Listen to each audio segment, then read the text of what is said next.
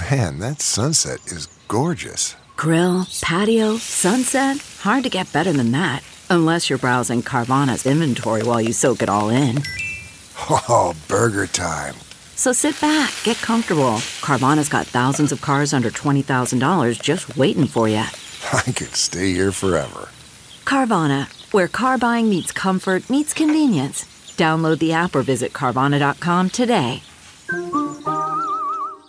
Hello, everybody. I'm Lou Dobbs, and welcome to the Great America Show. We'll be taking up the battle for the Speaker of the House, pitting RINO Kevin McCarthy and the RINO Rest against Congressman Andy Biggs and the best of the rest as they contend for the speakership. And of course, there's the chair of the RNC, Ronna McDaniel. She's been losing since she took the job. President Trump made what I'm sure he would call a mistake when he kept her as chair going into the midterm elections. No matter, she keeps losing and she keeps grinning. I like her personally, but Republicans have got to grow up. It is time for effective, original, energetic, committed leadership in the RNC. And yes, I know Ronna McDaniel is the perfect tool for the GOP establishment. Read RINO. And that is exactly the problem. But if she stays, the Republicans have again sold themselves cheap and they've sold themselves out. They might as well sign up for a Marxist Dem ID card. And the same goes for Kevin McCarthy. If he's still Speaker, something wicked will follow. Republicans must overcome themselves and their silly idea that somehow the Marxist Dems don't really mean to destroy them and the Republic, because they do and the GOP is only helping in their own demise at the hands of the Marxist Dems, the establishment elites, global corporatists, and the deep state. Despite all the conflict and contention, we have remarkable clarity, at least in this moment. We know, no matter what the corporatist media says, that our president is a pretend leader, an impaired 80 year old who is massively confused in most public moments and takes vacations that add up to three months out of each year so far. That is, the president the Marxist Dems would have us pretend is perfectly normal. We have clarity on all that, don't we? We have a Marxist Dem cabal driving the Democrat Party, running the White House, and they are the masters of our puppet president. What could possibly go wrong? We also have clear, certain knowledge of the madness that the Marxist Dems have unleashed in our nation's capital. A $31 trillion national debt, vast deficits for years to come, and the interest the government must pay for all of that rising debt is crippling. 50% higher now than a year ago to service that debt. And last month's federal spending amounted to a record half trillion dollars.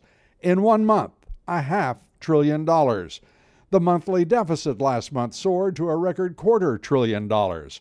We're all watching, folks, a fiscal train wreck, and it's not in slow motion, and it's far from over. So hang on. We've got at least two more years of madness ahead of us, at least. One of the few people trying to bring sanity to the swamp is our guest today. He's Russ Vought. He's former director of the OMB in the Trump administration a great American. He's building an important D.C. think tank, the Center for Renewing America. That center is addressing some of the biggest issues of our time fiscal responsibility in the federal government, ending runaway illegal immigration, pun intended, border security, stopping sex trafficking and smuggling of deadly drugs, especially fentanyl, runaway inflation that is crippling our middle class and all who aspire to it and, of course, small business, and restoring integrity to the FBI and the Department of Justice and our judiciary. Total government reform is required now. Russ Vought, great to have you back with us here on the Great America Show, Russ. We're all watching this great drama play out in the nation's capital the fight for the speakership between Congressman Andy Biggs and Kevin McCarthy, at least right now, and the fight for the soul of the Republican Party. How do you think all of this plays out? Well, I do think it's a battle for the heart and soul of the party and the conservative movement because, uh, as you know, the America First agenda uh, is something that, in, with President Trump not being in office, the establishment would l- very much like to move on from.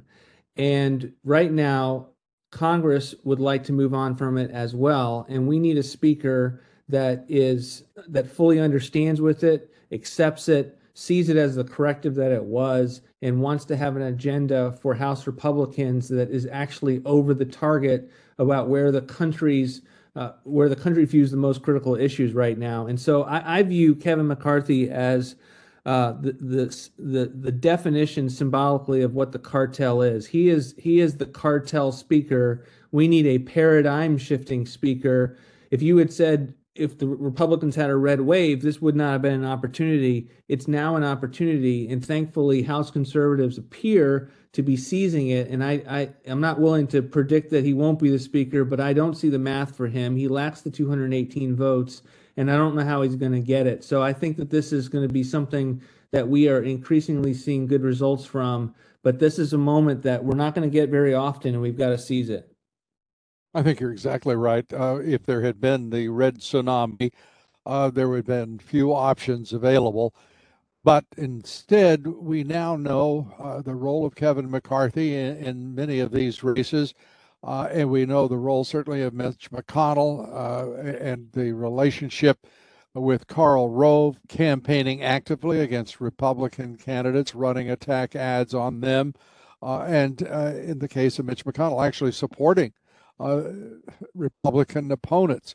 Uh, it, this is outrageous, and it's never, to my knowledge, it's never been. It's been discussed uh, in background, I would say, in the swamp, but now it's right out in front. We know who these people are, uh, and and and Rove attacking a former Republican president outright.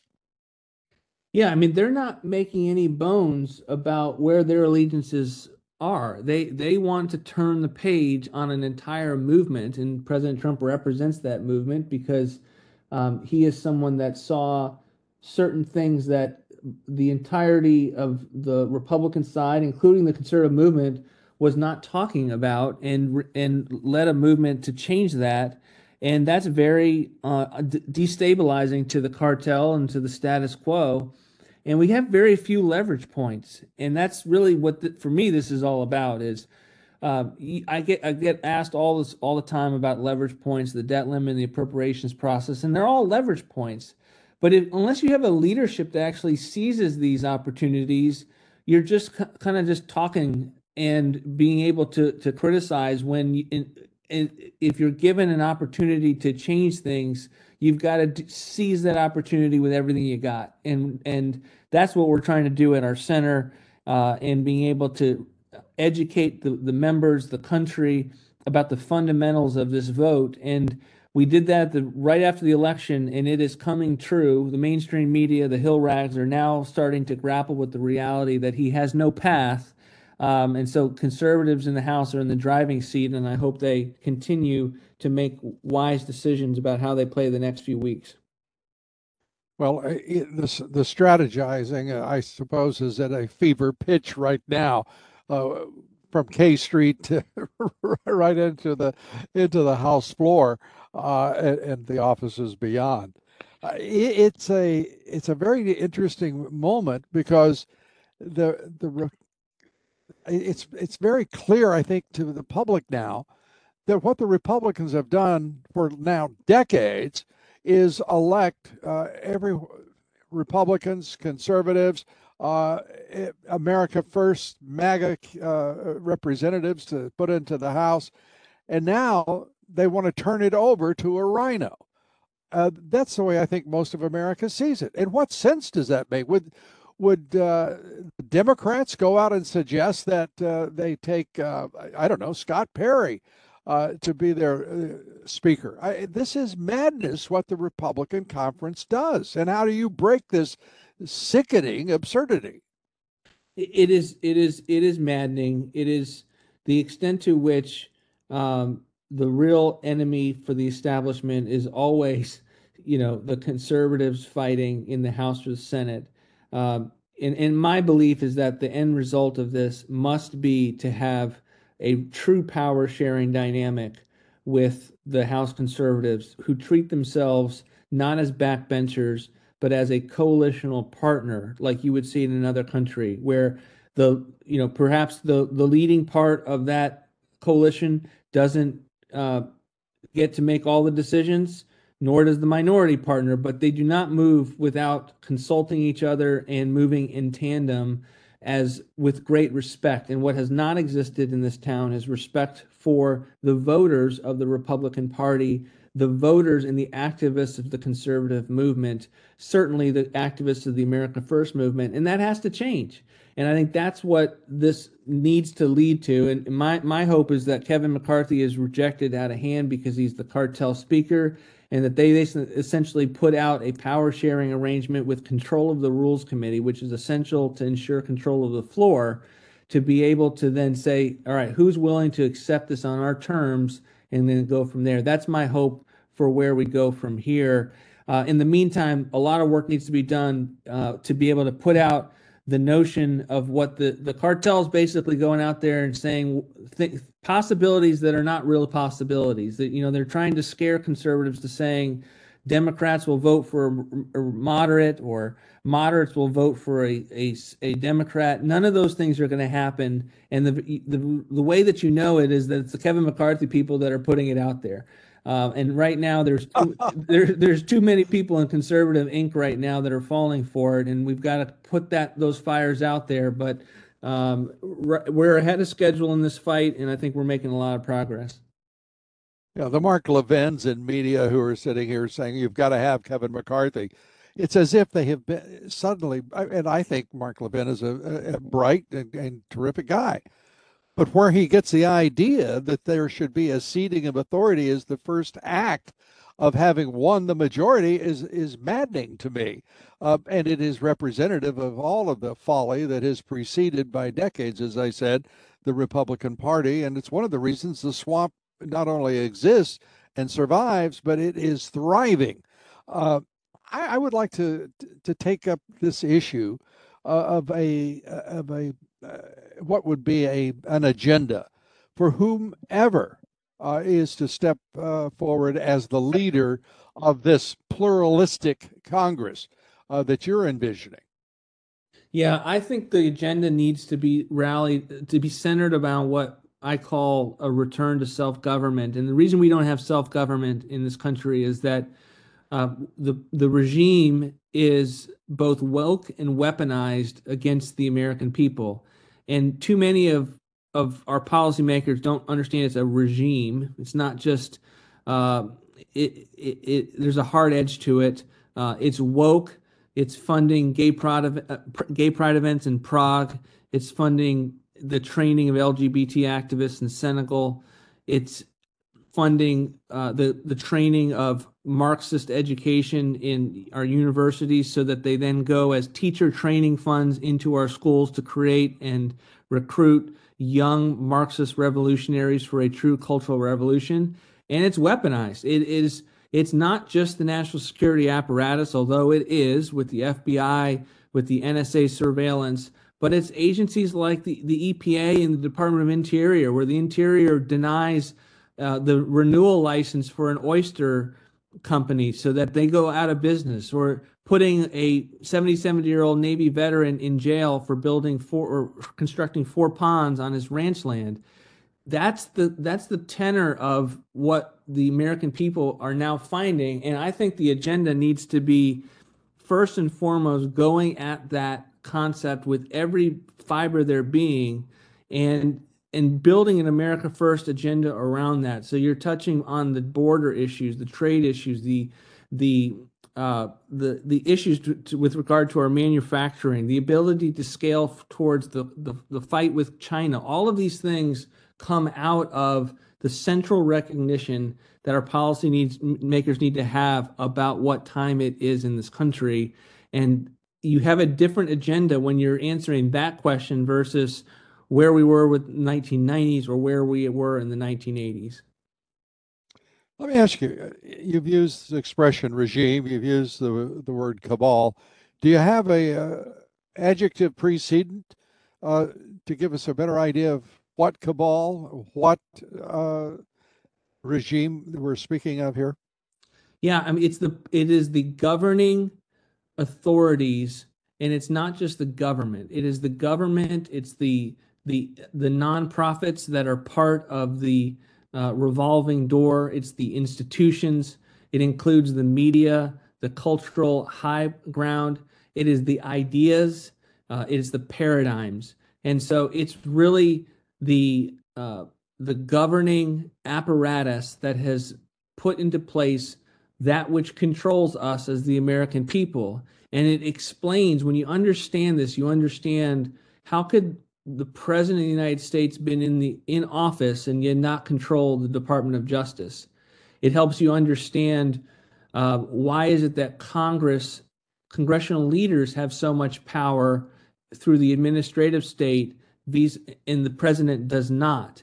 And so uh, we don't have just an Article One problem. We don't have just an Article Two problem. We have a a an, a massive overall blending of the two, of of kind of an administrative state, an imperial Congress. But it's really just the the imperial nature comes from the, the leadership, and and the rest is largely.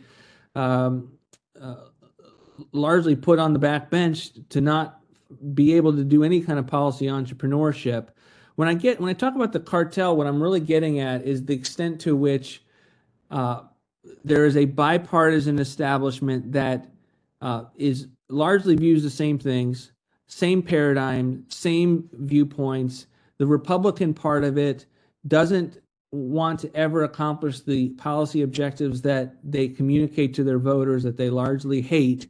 Um, if it's going to do anything to destabilize their power, and make it slightly less risky. So I think on our issues, there's a supermajority out there of Democrats, independents, and Republicans. But the party that we've had, the establishment that we've had, never lets it get to that point because they know that these issues in, are cartel busting. And so their job is to manage away from these fights instead of managing toward them because not only what they might be successful and accomplish our policy objectives, but they will certainly have more risk and that is something that that you know President Trump was always willing to have manageable risk, and as a result, he was a successful politician, a successful president. He could take a punch and he could punch back.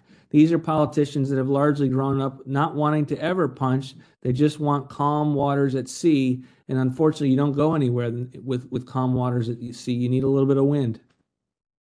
Yeah, they think one way to express it uh, is that they want absolute control. They don't want dissidents. Yeah. Uh, they don't want any kind, will brook no kind of resistance to their agenda.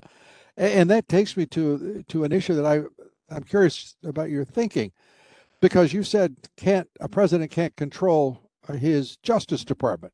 Well, President Trump could not, but we're watching President Biden control it absolutely. So the question becomes one when we talk about control, particularly the Justice Department, it means is there first and foremost alignment between the Justice Department FBI uh, complex and the White House? Or is there absolute revolution, dissidence, and resistance in the case of Trump between the deep state, the administrative state, and the White House? I think that those are the I think those are the uh, fair descriptions of what the difference was, uh, rather than some sort of uh, template uh, that we could lay over each one. Right, and I think that's the complexity of it. Right, is that you had a president that really was not a part of the governing regime. He was the elected, mem- elected head of the executive branch for sure. But in terms of those governing paradigms and, and set of expectations, uh, we saw what happened. You had a Department of Justice and an FBI that essentially participated in a coup d'etat to destabilize and get him removed from office. And that's not what we see under the Biden administration, that is fully uh, part and parcel of that governing regime. And I think that's what makes this moment so difficult is is the it it it's to the outside world there is certain uh, logic to it, but it is not uh, the easiest thing to align on the board as to from an institutional yeah. standpoint to figure out how to to fix this. And and and so our organization has been hard at work to help educate the country on where where things are. Uh, but you kind of need a very granular contextual ability and you need perspective to kind of get some height to figure out where where are we and, and what needs to be done. Uh, and i applaud everything you're doing i have a, i have a, a question that i think though is also again uh, fundamental here can republicans and conservatives ignore the fact that this country is under attack by the marxist dems who make up the deep state the administrative state, uh, the Marxist Dem Party. Uh, first, don't we have to attack those institutions that have been weaponized, politicized to the point of utter corruption, uh, or all else will be for naught? I agree with you, Lou. I think that's the central uh, penny that needs to be dropped with our policymakers and our, our, our elites is in, on the on the right is that um, you can't have this notion of of just being able to kind of on a bicameral ability to work with the other side, like Tip O'Neill and Ronald Reagan. That's just not what we're dealing with. Uh, we're dealing with uh, stone cold Marxists, and we've got to go after where they're being funded in the federal government. We've got to take away the benefits that they have long relied on. We need to cha- challenge paradigms about uh, where and how, from a public policy standpoint, we can address these issues. I'm specifically referring to big tech or uh, or changing the how much money is going to schools or universities or thinking that these are some kind of islands of free thought when they're not. They're about Marxist training. Um, there's a whole set of policy options that flow downstream from the fundamental recognition of the question you asked. And if we don't adopt that that kind of uh, that that realistic view, we're going to continue to be uh, frustrated by the policy debates and options that are, are are are given to us by our statesmen. I know you've got great ideas, uh, great plans, and a great agenda to constrain federal spending, to uh, reduce the budget uh, dramatically.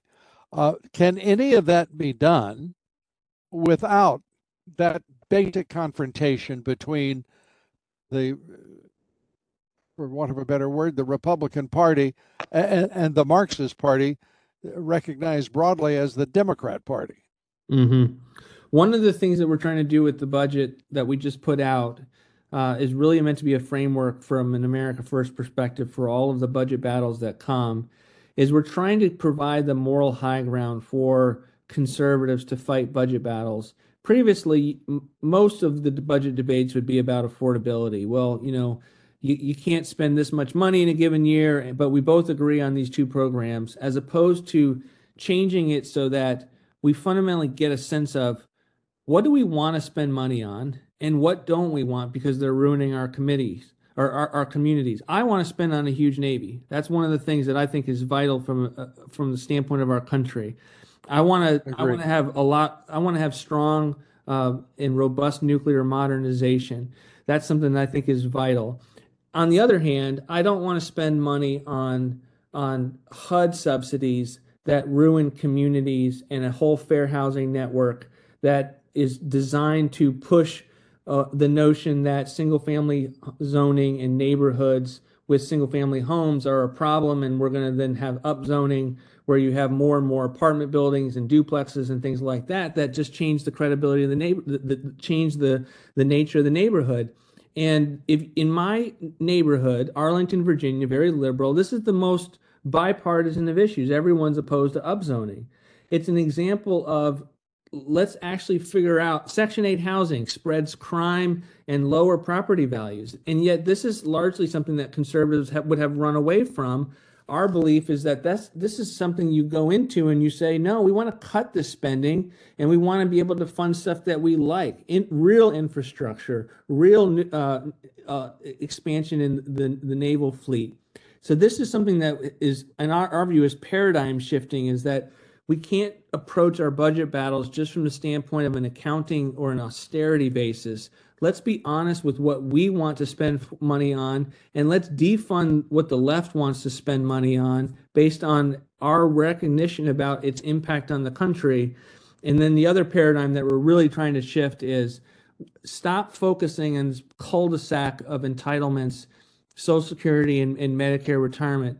There's this been notion that the only way you can be a serious fiscal reformer is to take on those two issues when there is a lot of bureaucracy and changes to welfare that are also mandatory entitlement spending that you can go after that allows you to balance the budget and oh what be successful be successful on something you have a vote on every year instead of these things that you don't have a vote on every year so that's what we're trying to do by injecting some realism some practicality and oh by the way it's consistent with the most serious and, and direct threats to the country that we face in the immediate moment and one of the conflicts that needs to be rationalized at it, uh, small potatoes, I suppose, uh, given the vast expanse of uh, your ambitions. But Democrats want to defund police departments all over the country, but uh, they want to fund that FBI for some reason. Uh, and that's more than a curiosity, isn't it? It is. And it's it's also interesting. Have you ever the amount of shows on the mainstream media at night on devoted to the FBI? It's like you've got a, an FBI for every every uh, particular hour on during the week. I mean, the regime clearly understands the degree to which the FBI is is is understanding of national security is to protect the regime as opposed to protecting the American people. And that's one of the reasons why in this budget we begin the process of of, of, of, of cutting and restructuring the FBI, getting them back to actually focusing on federal crimes. We actually increase money for federal crimes while dramatically reducing where we think the rot has been, which is in, in the intelligence and the counterintelligence side of the House. And that is something that's a first step because we think there needs to be a Church Committee. Another reason we're opposed to, to Kevin McCarthy is he has uh, been unwilling to adopt a Church Committee to deal and study and have real oversight on the national security apparatus over the next two years. Um, and that what that would show was where the detailed set of reforms that are necessary for us to ensure that this can never happen again and restore the country's respect and trust for their national security apparatus because that trust has has has been decimated absolutely and and rationally so if i may say Russ, we uh, we appreciate you being with us. We thank you, and we uh, applaud everything you're trying to uh, trying to achieve here. And we wish you good luck and Godspeed. Uh, thanks for being with us here on the Great America Show, and God bless you. Thanks, Lou. Appreciate you. Russ Vought, President, Center for Renewing America, a great American. We love to hear from you. Send us your thoughts to lou at loudobbs.com. That's lou at loudobbs.com. Follow me on Twitter and Truth Social at Lou Dobbs. That's at Lou Dobbs on both Twitter and Truth Social. Our guests coming up include Senator Marsha Blackburn, Congressman Bob Good. The Republicans may not be in a civil war, but they have a heck of a Cold War going. Have a great weekend. Thanks, everybody, for joining us. God bless you, and may God bless America.